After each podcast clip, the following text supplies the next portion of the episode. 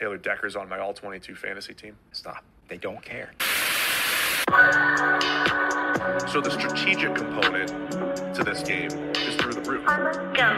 Your predictions, right? Your forecasting in fantasy football into how good is this player? This is gonna it's gonna change the industry. Yeah, I moved to the old town where it goes down. Look at me now. I wrote my goals down. I hold it What's up, everybody? Welcome into the All 22 podcast. It's Super Bowl week. I'm here with Ray. We're talking all things Super Bowl. We got a couple other things to talk about today, but it is like, you know, it's the dream, right? Like we're at the end of the season. This is what we all fight for. This is what all our teams fight for. It's not my team, it's not your team, but it's still the Super Bowl. I'm pumped. I'm excited to go. Ray, how are you feeling? Sad. Super Bowl's very sad. It's the sad bowl. That's it. It's it's it's all over, and there's no like fun Pro Bowl. I might be in the minority. This might be a minority opinion.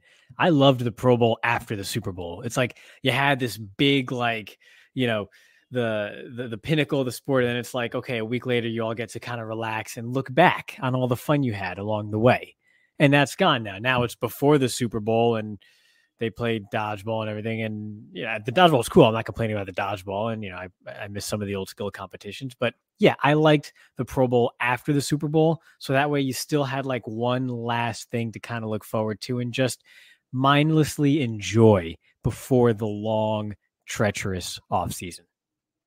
I'm in full agreement on that. It should be after this after the Super Bowl, and especially because then those players might show up and enjoy themselves too, right? So, kind of excludes two of the best teams and some of the best players in the NFL. Uh, if if you could create a new skills competition, which would you create? Oh man, I have a good. Uh, yeah, because you've thought about this and you're putting me on I the didn't- spot, and I have. I didn't think about this. it. You asked me the question; it's obviously been on your mind. nope. You know what I would do? I would go back to the days of Madden 2005, where you had all the mini camp drills. You know, like you had the rushing attack. You had like uh, if you were a corner, you had like the the jugs machine, and it would just like fire passes to some of the sticks in the downfield, and you had to go bat the ball down, and maybe pick it off. I would try to recreate something like that, one of those drills. I'm not sure you could do the rushing attack one because it's full contact and like two hand touch is kind of lame or whatever, right? But if you could do some of those like the wide receiver drills where you got to just the jugs machine just fires a pass, you got to run under it, or you're a DB and you just you don't know where the pass is going and you got to run as fast as you can, try to knock it down, and whoever gets the highest score wins. I think some type of competition related to that, based off of those drills, I think would would make the whole the whole experience multitudes better. That would. All right, you ready for mine? I know you're ready for yours because you thought about this and I haven't. I didn't, I promise. Answer. So sure, I- go ahead. Promise I didn't. Hot dog eating contest. You get never you get fly. you get a skills player, like a intermediate and a and a big man, and you make like three teams, right? Or however many teams you want to compete, right? And like the the big guy's the anchor, right? So if you're down by like 10 hot dogs, that dude's got to catch up at the end. I think that would make Mm. for excellent television. Yeah, yeah. You you clearly haven't thought about this. I didn't. yeah. There will be clauses in contracts like forbidding skill players to, to partake in that competition. Like imagine Eddie Lacy. He he probably made the Pro Bowl as an ultra. I don't know, but like imagine Eddie Lacy.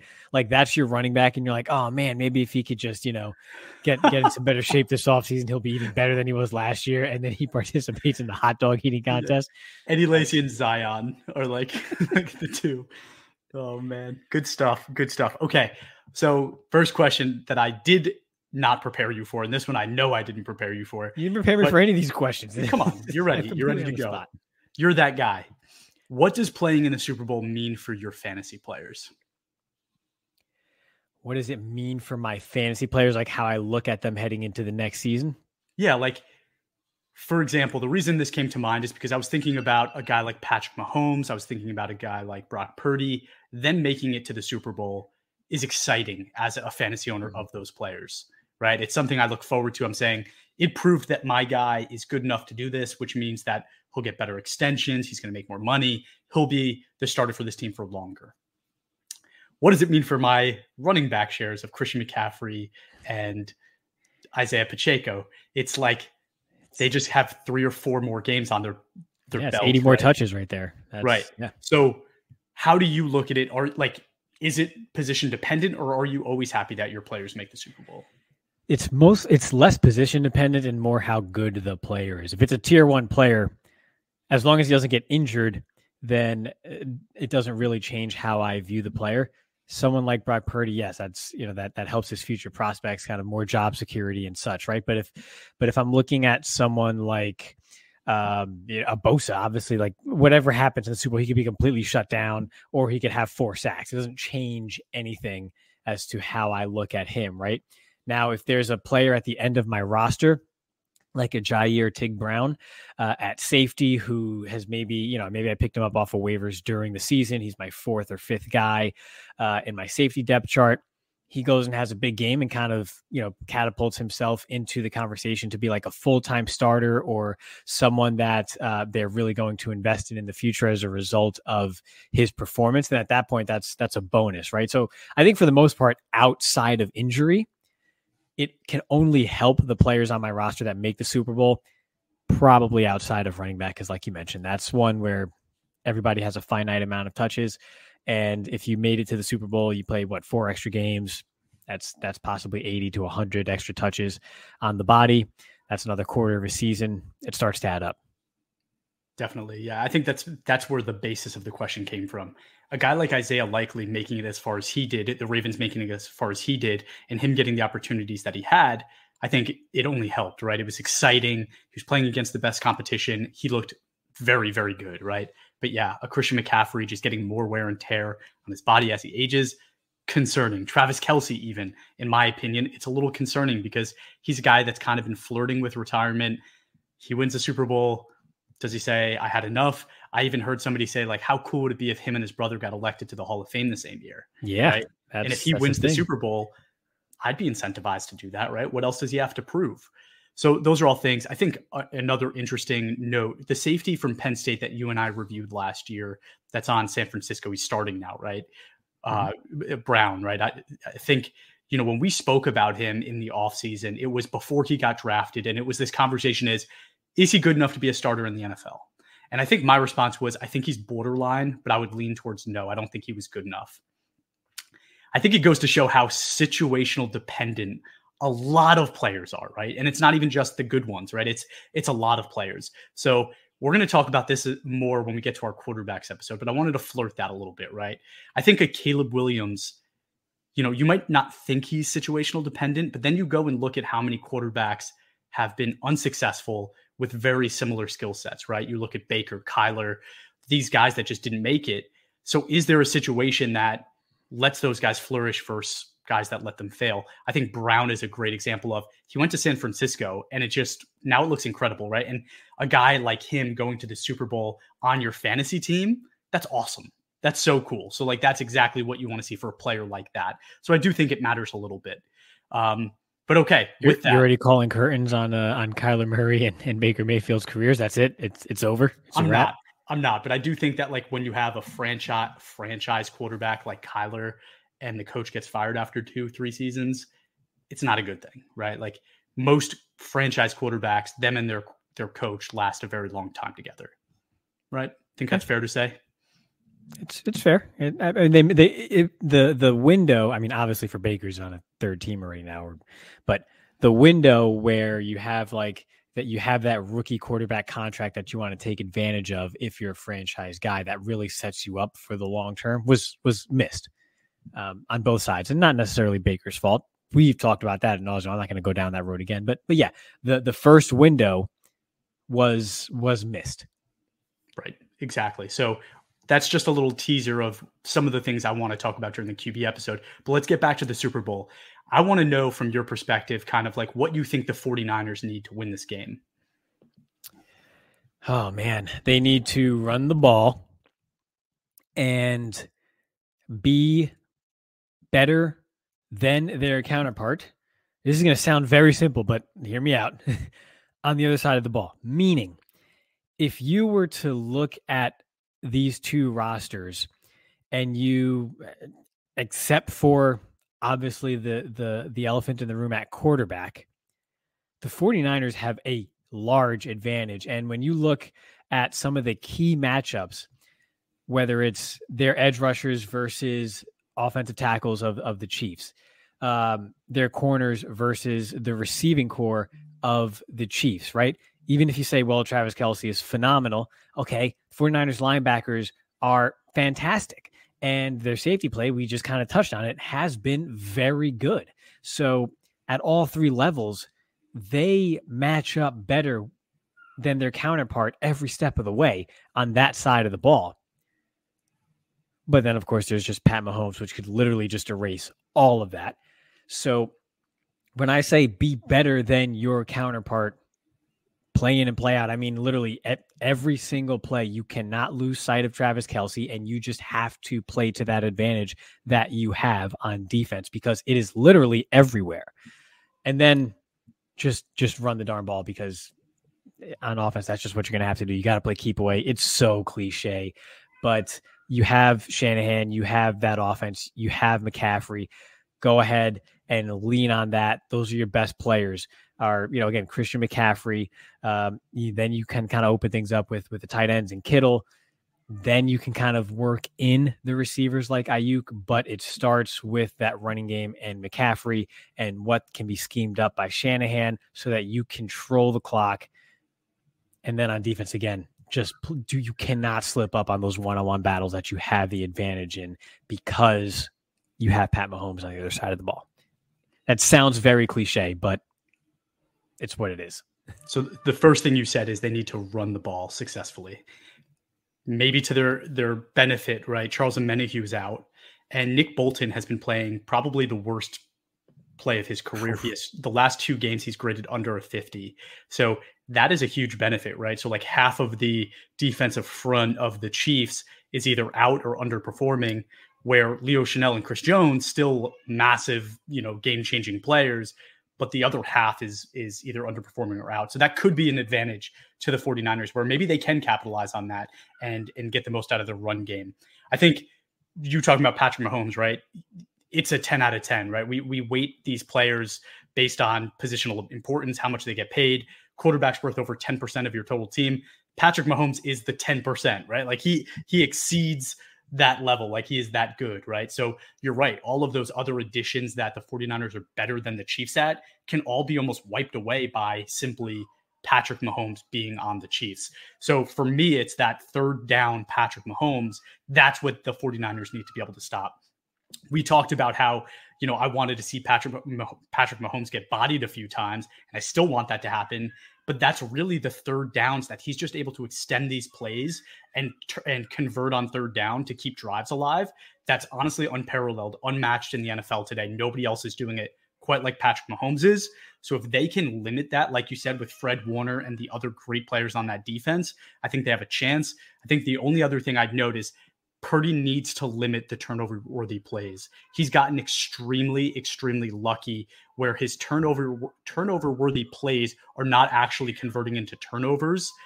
That could change very, very quickly when you play a team that has L'Jarius Sneed, Justin Reid, and Trent McDuffie, right? Like those players will get to the football and make you turn the ball over. So I think they need, need, need Purdy to just follow the script and do what everybody's blaming him of doing, which is being just a kind of a um, what do they call it? Like a uh, just game a, manager, bus driver. game manager, right? That's hey, I'd be a game manager of a Super Bowl winning team too. I have no qualms about that, right? Does not knock him for me. If that's what he needs to do to win the game, that's what he needs to do. So on the flip side, what about the Chiefs? What do the Chiefs need to win? Obviously, it's going to be a lot of the opposite of what we just said, but is there anything that sticks out to you? It's literally just Mahomes continuing to do what he does because you have Jawaan Taylor and Donovan Smith blocking uh, Bosa and Chase Young, Nick Bosa and Chase Young. So, I mean, most mortal quarterbacks, pretty much every other quarterback in the league, that is something that could wreck the game for them. And with Mahomes, it's just one of those deals where we don't even expect it to, right? Um, so it's it, it's so simplistic, but it's literally just Mahomes just continuing to extend drives the way he does, because you cannot point to any matchup outside of just saying that Mahomes is going to do what he does on the offensive side of the ball and say, okay, that's what the Chiefs need to exploit. Yes, obviously you're going to lean on Travis Kelce, but again, we're talking about Travis Kelce against maybe the best linebacking corps in the NFL and great safety play.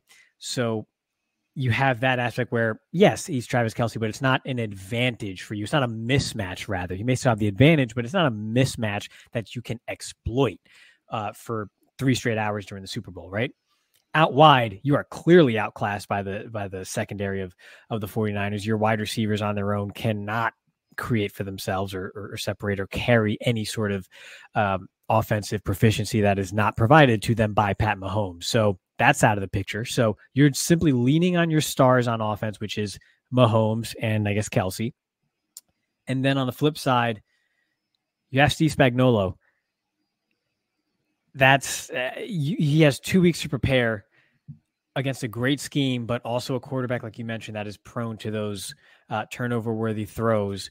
And Spagnuolo kind of has a history on the big stage of making opposing quarterbacks pay for mistakes and limiting uh, not just high flying, but just high powered offenses overall. So I think it you just kind of continue what you're doing schematically on defense, depend on Mahomes to extend those drives and frustrate that uh, 49ers defense. And that's your recipe for winning. Okay. I think there's this game's going to come down to two things. One of them is if you've watched the playoff so far, it's been a who just commits the less less mistakes, who turns the ball over less. And the Chiefs and the 49ers have won that every single time. They have been the team that keeps their poise. We talked about it last episode, right? Tom Brady's the king of that. Mahomes is becoming the king of that. But I think the 49ers have done a good job of that in their own right. The only thing I'd say is there's a lot of luck on the 49ers side where I don't think there's a lot of luck on the Chiefs side. It's skill. So for me, it's I think the Chiefs can take advantage of that and make Purdy actually turn the ball over. And if they do that, I think they win the game. I think the other thing is number two is I think the 49ers and Ravens are a very similar stylistic strength team, right? The defense is extremely strong. They had all the same weapons on defense that, you know, the 49ers do, maybe besides some of the edge rush power. But, uh, and then their offense is just running hard, hard nosed football style offense. Yes, the 49ers have more weapons uh, in terms of receivers, but Lamar is a far superior quarterback than Brock Purdy, too, right? So I think he kind of levels out. I, th- I, think the Chiefs just end up winning this game. I don't know if you saw this as well, but it's, you know, there's been, uh, I think, four other situations where head coaches have matched off multiple times in Super Bowls. And every single time, the coach that won the first time won the second time as well. So that, hmm. you know, Andy Reid beating Kyle Shanahan the first time, I think we see that happen again. Yeah. Uh, before I get to sort of the the overarching factor here, right? We everybody agrees the 49ers have the defensive personnel advantage, right? However, on that side of the ball, when you look at the two defenses, I do think Spagnuolo being in the Chiefs' corner, having those two weeks to prepare to prepare, not doesn't negate that, but it sort of evens the scale a little bit when you're comparing the two defenses. And then on offense, I believe it was, I think it was Andrew Brandt who said this uh, on his podcast last week. But you simply don't bet against Michael Jordan, and that's that's what it is with Pat Mahomes at this point. You just you don't bet against Michael Jordan, and that's that's who he is right now. He's in his prime. He's leading his team to multiple championships. This is his run right now. It's his mm-hmm. world. Everybody else is just living in it. You don't bet against that. Even if you were to look side by side at your typical key matchups going into every game. Most of them are going to all favor the 49ers, but you don't bet against Michael Jordan. I can't believe we're we're there. I can't believe we're there. And just remember, Michael Jordan never lost a championship, and Mahomes already has. So maybe we're betting against LeBron James. No, no, we're not doing. We're not. We are not going to do this this episode. No. All right. So it is it is Super Bowl weekend. We wanted to start off the episode talking about the Super Bowl. Uh, we are super excited about it. I hope you are too. I hope you have a bunch of food planned. Uh, my family, we do a six foot hero. I'm getting wings. I'm getting four dozen wings. We're making chili and potentially ribs. What's your menu looking like, Ray? Actually don't know what the menu looks like. I, actually, it's very similar, but we're also celebrating a birthday in the family at the same time. So it's one of those where it's like, there's going to be all the typical foods plus birthday cake. I just hope they don't skimp out on the amount of wings and and meats because oh you know we're having this dessert and we're also doing this celebration. They're like no, I want full fledged like football eating food, you know, football watching foods. That's don't don't don't skimp out on me just because you're trying to sort of you know split the holiday here. All football foods, all finger foods, all wings, meats. Give me all that good stuff. Hopefully they don't uh, you know they don't they don't skimp out on that. But uh, yeah, pretty much what you said plus birthday cake. Okay. It's my brother's birthday this weekend too. And I would say happy birthday, but I know that there's a zero percent chance he listens to this podcast. But we're gonna have really? we're gonna have a cake as well. I'll text him after this. That's that's that's go. messed up. All right. Next thing we wanted to talk about was Spencer Rattler. So rumors going around is that Senior Bowl, Senior Bowl, Senior Bowl. What the yeah, hell? Senior Bowl. Yeah, Senior Bowl. Yeah. Why am I too many S bowls? Yeah, Senior Bowl, not Super Bowl. Bowl. He's not in the Super Bowl, Chris. He's not in the Super Bowl. Senior Bowl reports are that he exceeded expectations at practice. He was a standout and he performed really well in the Senior Bowl game. So we wanted to talk about that a little bit, unpack it, because we didn't dedicate an entire episode to Spencer Rattler. And I don't think we really need to, to be quite honest. But I want to hear your thoughts, just kind of overall, on what you think of the prospect, what you think he did out there uh, for the Senior Bowl, and did it change the stock at all? He had a good week. Um, but in comparison to other good weeks, I'm looking at quarterbacks in past years, right? I mean, you go all the way back to to Philip Rivers and how he catapulted his stock, all the way up to Dak Prescott and and uh, his connection made with the Cowboys during that week, uh, before you know leading up to his draft class. I don't I don't see that level of of change in his stock, right? I think he's always had some ability and has always flashed some ability throughout his college career. Um, he can be a very good deep passer, but the ball placement has always been inconsistent and the decision making has always been hit and miss. And, you know, you can, when you have the type of tools that he has, you can put it together for a week in, in scripted scenarios and such. It's when the bullets start flying in an actual NFL game, when the, when the defenders are moving faster and there's more going on, he didn't do enough to move the needle for me to really change how I feel about his prospects long term as far as ever becoming a starter or a steady starter in the league. Could be wrong, but um, yeah, it, it was a positive week for him, improved his stock a little bit, but it doesn't change my outlook of what I think of his career in the NFL moving forward. Maybe that's, I'm also known to be pretty stubborn based on some first impressions. And uh, QB1 was not a very good first impression for me if you ever saw some of that show, docu series, whatever it's called. Okay. So yeah, I'm I'm in agreement with you there. I did watch all of his snaps at the Senior Bowl uh, in practice and in the game. I think in practice he looked good, but like you said, it's scripted. It's kind of easy to look good. They're meant to look good. Uh, most of his snaps are against no rush, right? He's just throwing uh, wide receiver versus DB maybe. And again, you have a huge advantage on offense when you're doing drills like that. Then you see the game film, and I think people were really impressed with the game film. I wasn't as impressed, right? Like I think he completed like six or seven passes. I'd say 95% of them were running back drop offs. And then he hits the one down the sideline for the touchdown. Receiver definitely beat the cornerback on the route, had a few uh, steps of separation in the end zone, and actually had to slow down to catch the ball. And it ended up being a contested catch where I don't think it necessarily should have been. I think that was not necessarily a great throw by Rattler, right? Like he made a great decision by throwing the ball to the receiver, but it wasn't a exceptional throw to the receiver because it should have been just an easy touchdown catch for him and it ended up not being that. I think a lot of the points you said are accurate where first impressions are hard to break. Yes, he could have gone out there and done better and become a new player.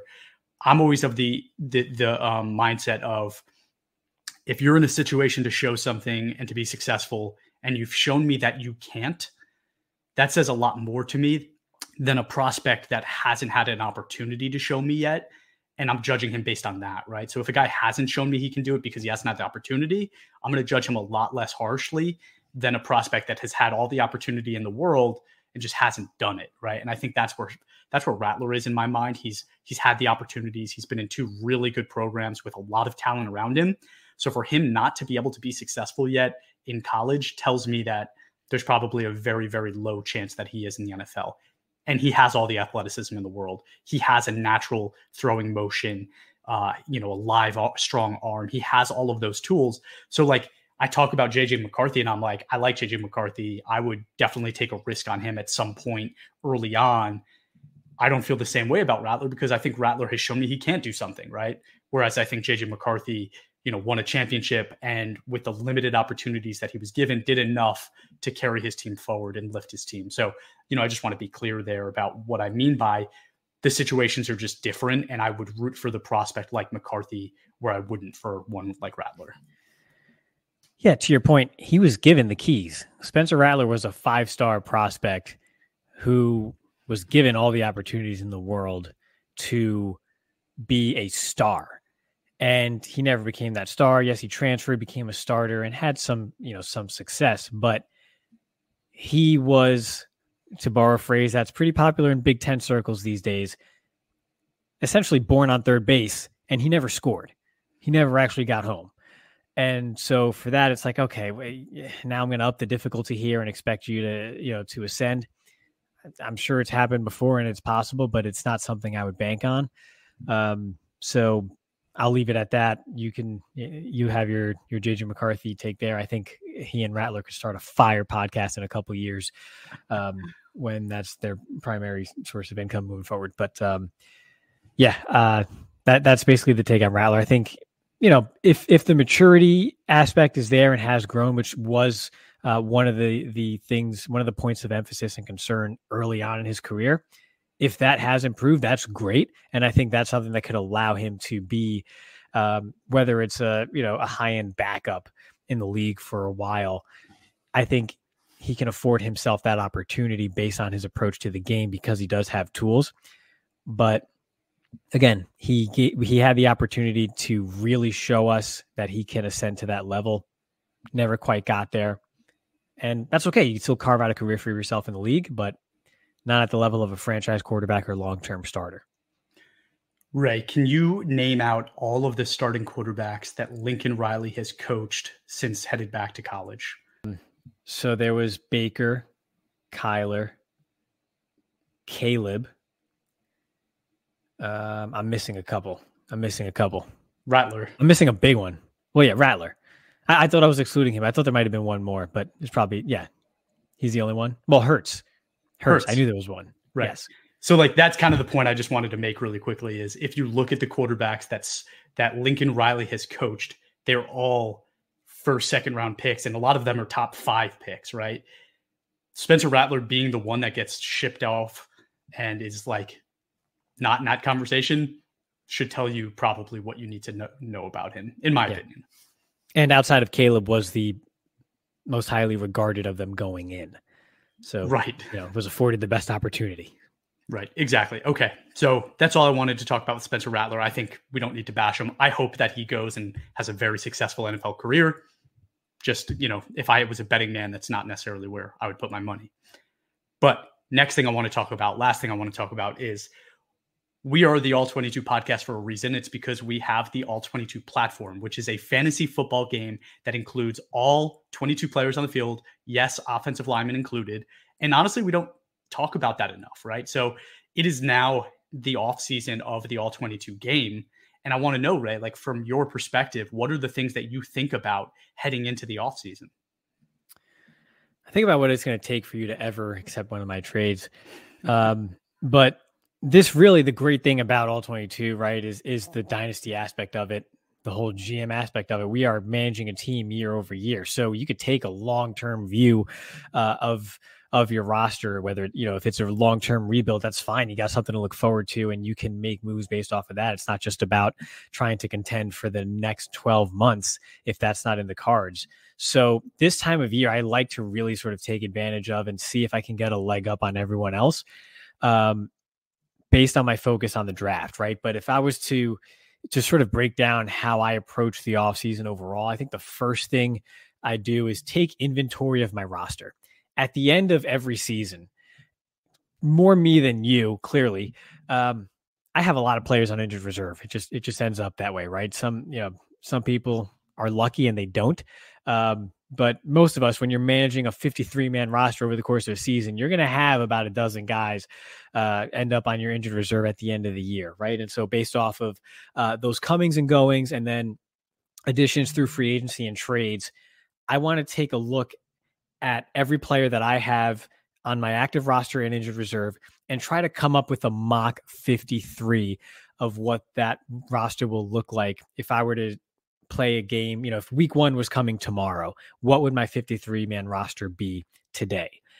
And then based off of that, I'll identify my, you know, what I want to improve on, what what positions uh, I want to target in the draft. What are my positions of strength that maybe I could leverage for some trade discussions, or if I just want to keep that depth and know I don't have to worry about it, that's great too. But basically, first things first is take inventory of my roster overall and see what it would look like if I had to play a game tomorrow. And then based off of those strengths and weaknesses, I'm also taking a look at the current draft class and seeing if it's strong at those positions that I need. And I think that's a step that many users don't do, at least not in February, right? Or early February.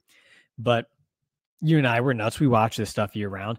I'm taking inventory to see, you know, what is the strength of this draft class, right? We talked about offensive tackle and how that's a, you know, eh, well, actually offensive line as a whole, really, and how that's a big position of strength in this upcoming class. So if I need linemen, I'm taking a look at that and going, okay, great. I pick, you know, sixth or seventh in the in the first round or whatever it is.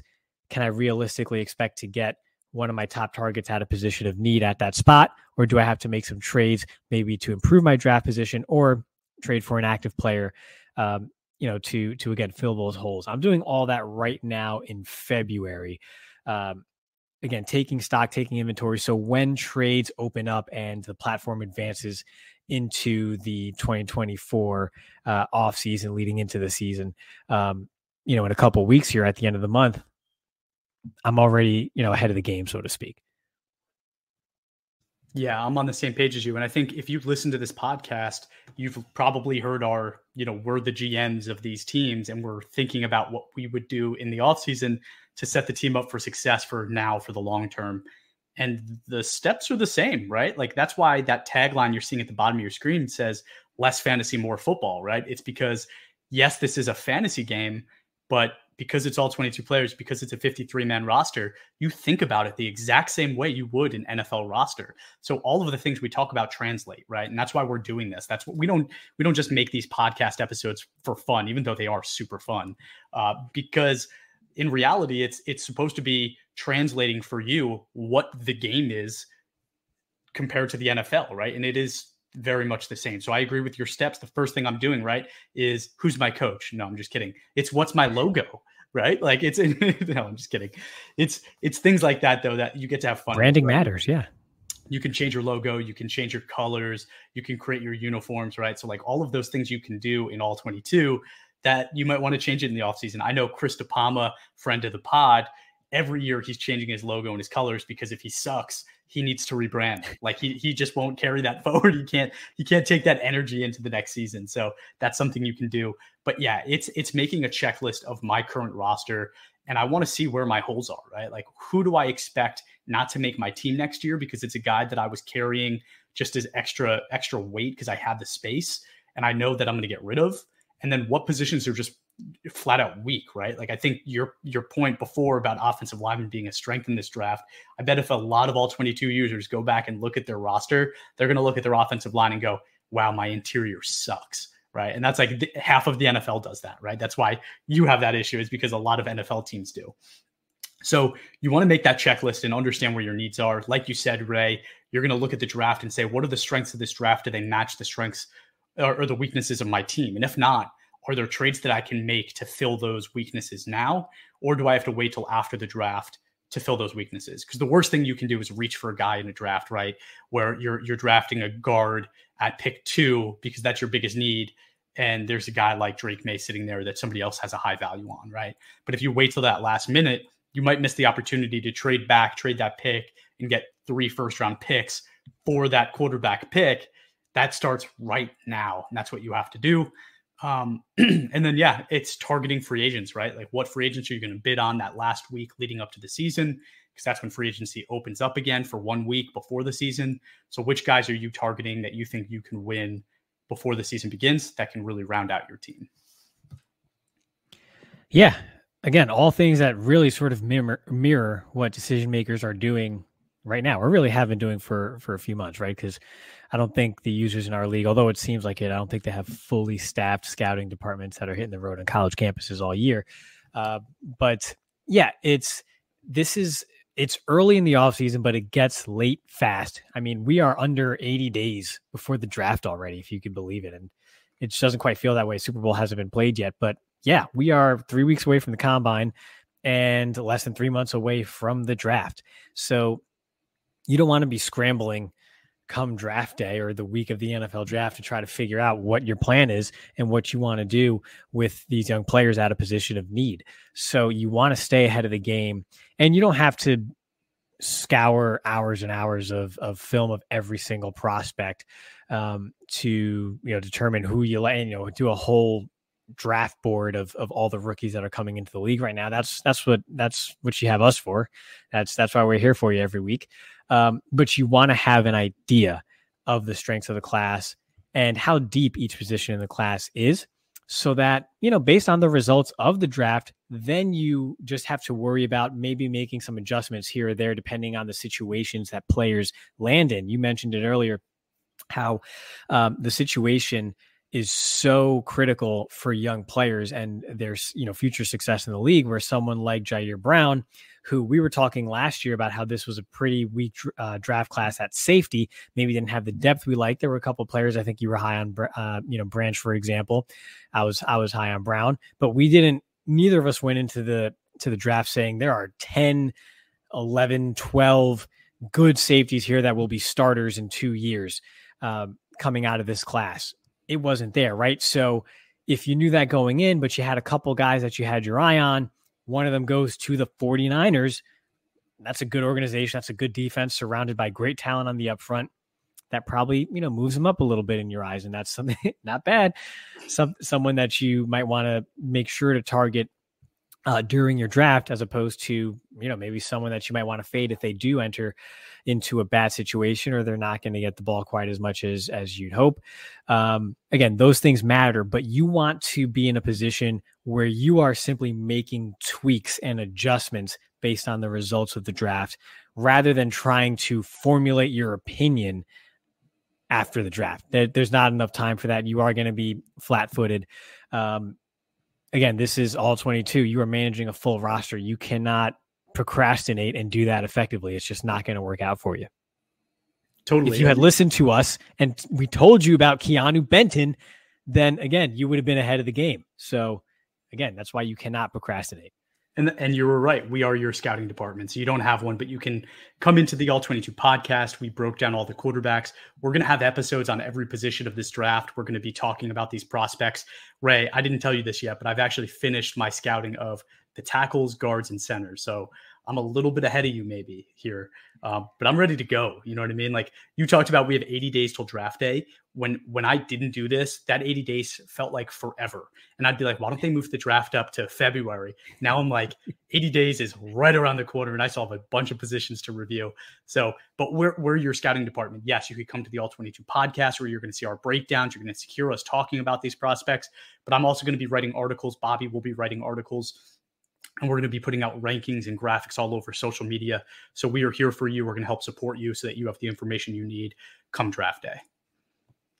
Yeah, I'm not much of a writer, so maybe I'll try to put put something down. But uh, yeah, you know me, I just like to talk a lot instead. But um, Chris, I'm already. I mean, I follow recruiting, so I'm looking at 2028 draft prospects right now in the Mid Atlantic, and I'm so far ahead of of, of where you're going to be. So again, mm-hmm. that's what we're here for, guys. That's right. So, I mean, it sounds like Ray needs to put out his rankings so that we can do a uh, check the receipts a year from now, or two years, or five years from now, and I can prove that I'm a better scout than you. That's it's not quite how it works. We talked about situation dependency about 58 seconds ago, but um, sure, true. I'll, I'll, write an article. I'll, I'll I'll put something down.